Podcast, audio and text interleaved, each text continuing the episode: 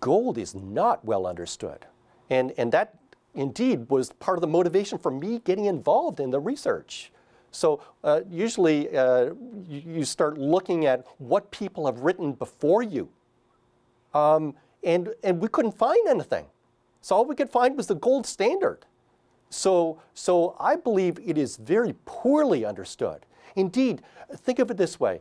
Um, you've got uh, two of the most famous uh, investors in the world, Warren Buffett and Ray Dalio. Warren Buffett thinks that gold is hugely overvalued.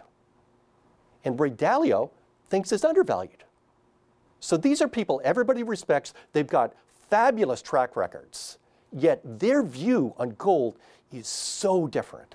And this to me just means that in general, people don't understand gold. I've tried uh, with my research paper, The Golden Dilemma, to make a little progress in understanding um, the drivers of the value of gold.